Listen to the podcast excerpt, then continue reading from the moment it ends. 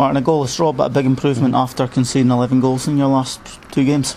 Yep, what we really wanted coming into the game was a clean sheet. Or to defensively shore up all over the park. Yeah, I thought we did. We limited Vale to a couple of half chances, maybe one at the end. Yeah, so it was day and night in regards to how we defended individually and as a group.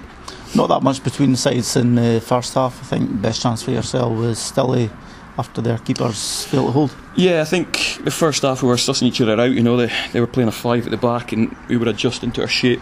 Yeah, so it was a wee boxing match to start with to see who was going to actually have a go, because both teams seemed to be sitting in figuring out who was doing what. Yeah, it was quite a boring first half, if I'm being honest. There wasn't much chances, but we've got to try and create more if we can. In the second half you've went for it and their keepers denied you twice late on. Yeah, we put three attacking players on to try and get the win. I thought Nick had got it. One of the defenders made a top class sliding tackle to block it off, and the goalie's pulled off a couple of good saves. So we're disappointed with the result, but overall performance is a lot better. Again, seemed better organised, even midfield sitting in front gives that extra cover. Yeah, I think, in a pitch of this size, obviously I've played here as well, you know how big it is, you have to have cover in the right places.